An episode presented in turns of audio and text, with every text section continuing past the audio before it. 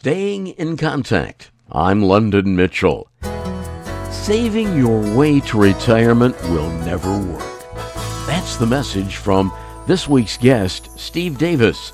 He is the founder of the Real Estate Education Center, Total Wealth Academy. He talks to us about passive investment. Start now. Does not matter how old you are, because he says you don't have to scrimp and save for those golden years. And miss out on life and for the promise of these golden years. Well, the golden years never come. The other thing people don't like to admit is getting old sucks. You know, it's much better to make love to your wife under the Eiffel Tower in your 30s and 40s than it is in your 60s and 70s. But we're all told to put it off, scrimp and save. And when you retire, then you get to go to France. Then you take the cruises. Then you go to Greece. And it's just a bunch of BS. You said only 5% of us will be able to retire successfully? Yeah. If you look at I originally got it from Kiyosaki in the book, Rich Dad, Poor Dad. And it's really, I'm really summarizing it. But it's like, and even Tony Robbins says it, by age 65, most people are dead or dead broke. If you look at the statistics, you know, the average 65-year-old has 170 grand in the bank. They're not retiring. They got to keep working. You can't retire on 170 grand. And women are living 18.5 years in retirement. You got to have 18.5 years worth of bills.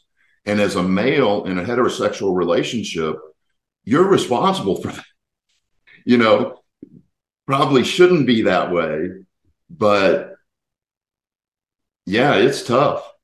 Your idea about getting a second stream of income, are you saying that this is what's called passive investing, or how do you define that? Yeah, I picked it up about 27 years ago when Warren Buffett said, never rely on a sole source of income, invest to create a second. And I was like, I ignored it for a couple of years, but it stuck in the back of my mind. Then I got a pay cut. And that opened my eyes. I was like, holy crap. I only have one source of income and they just took 20 grand of it. I'm screwed. I was already living paycheck to paycheck. So when they cut my pay by 20 grand, I was now negative 20 grand a year. And that woke me up to that second stream of income. And when people build it, it just changes everything.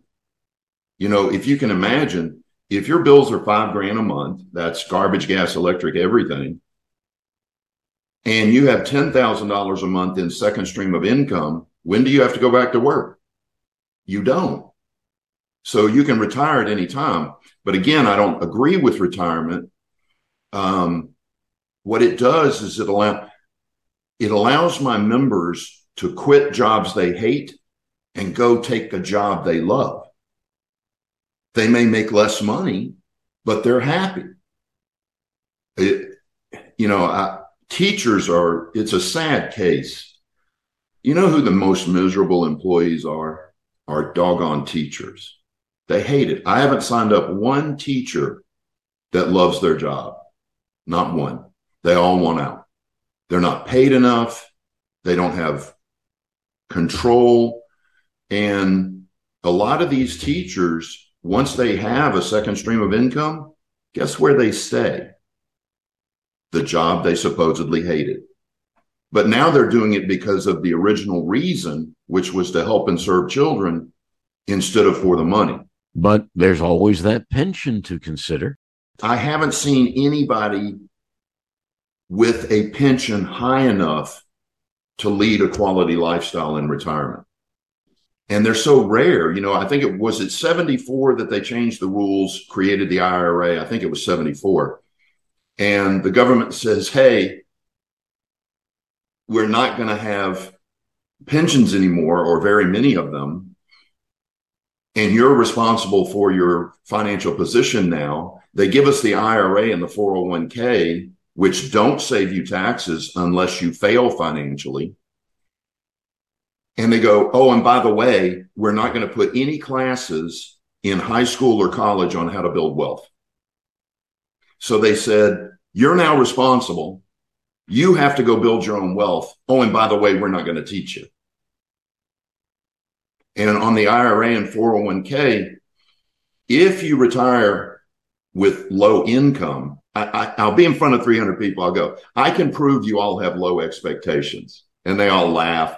And I go, how many of you have money in an IRA or 401k? And they raise their hands. I go, you have low expectations. You expect to retire with low income. Now, how many of you have the goal of retiring with low income? No hands go up. Nobody.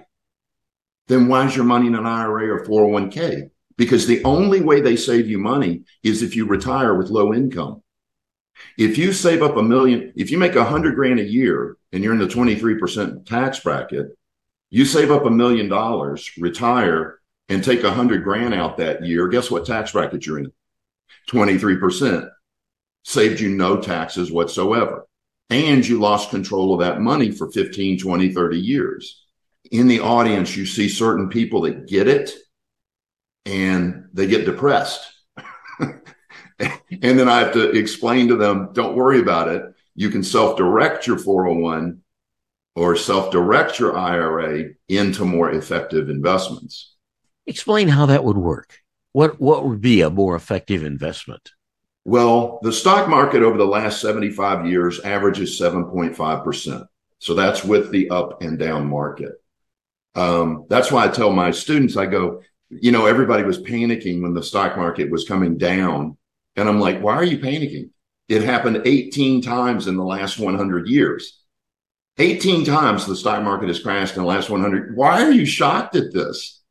You're going to get 7.5%, even with the crash, even with the ups.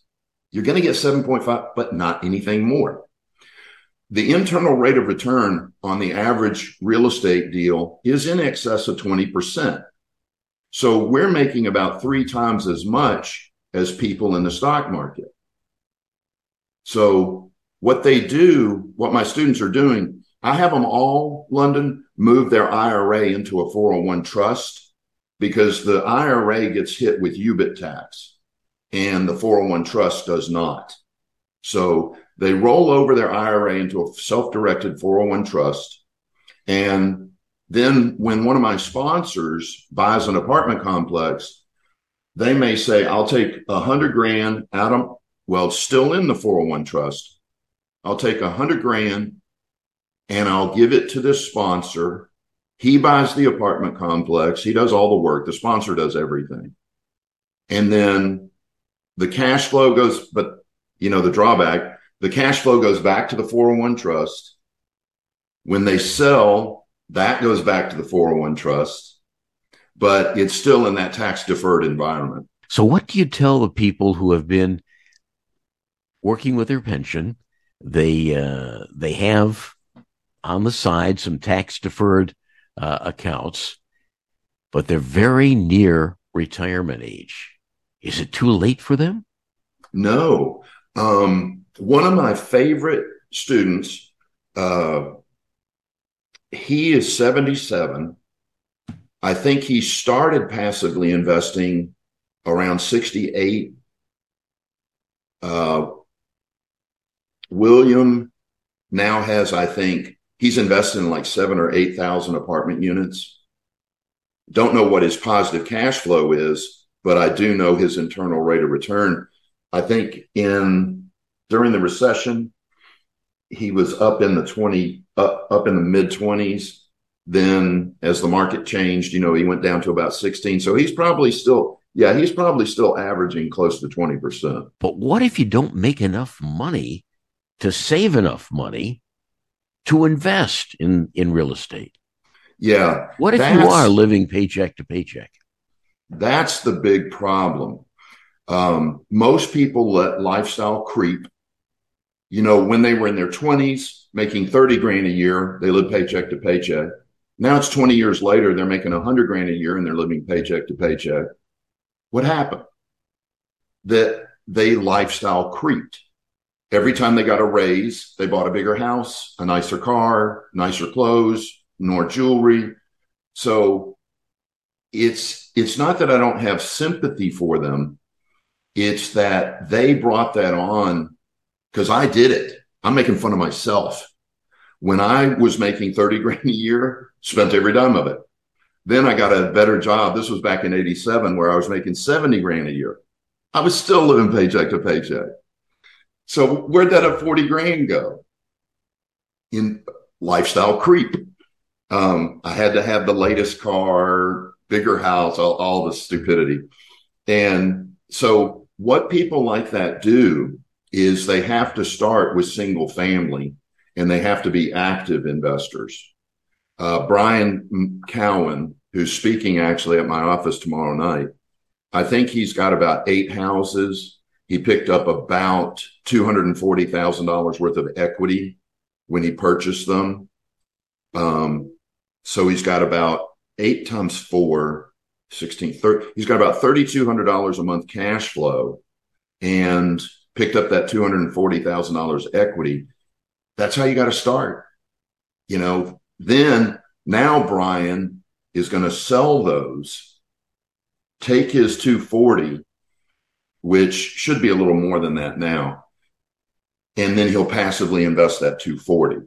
If I understand correctly, investing or setting aside some money, even if you're working paycheck to paycheck, that investment or set aside becomes almost like a utility payment, a must do, or your mortgage payment, or putting gas in the car. London, that's well put, because I always had trouble saving, as I described. And the reason I like real estate is because it forced me to save.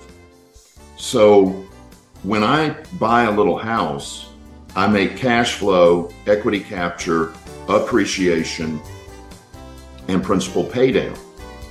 Well, the only part I can spend is the cash flow. The appreciation, the equity capture, and the principal pay down are like a forced savings program. You can't spend it, and it just grows. Steve Davis is the CEO and founder of Total Wealth Academy. You can find out more at his website, totalwealthacademy.com. I found our chat with Steve interesting, and there's a lot more, and we'll share it next week. Staying in contact, I'm London Mitchell.